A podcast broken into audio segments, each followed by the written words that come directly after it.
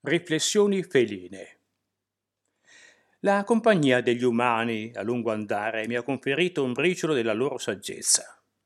Mangiare, dormire, mangiare. Non mi lamento, a parte una noia sottile. Com'è diverso il placido tempo felino da quello convulso degli esseri umani. Un mistero la ragione di tanto da fare Sarei tentato di dare a chi mi sta accanto una mano, cioè una zampa, ma che servirebbe? Trovo il piatto già pronto e tanto mi basta per sentirmi appagato. I giorni scorrono uguali e suppongo sarà così all'infinito, anche se qualche minimo cambio col passare degli anni lo avverto. Qualche gatto, mio amico, si è ammalato ed è sparito. I miei padroni sono meno lesti di un tempo, sempre più spesso in poltrona, intenti a fissare uno schermo abbagliante.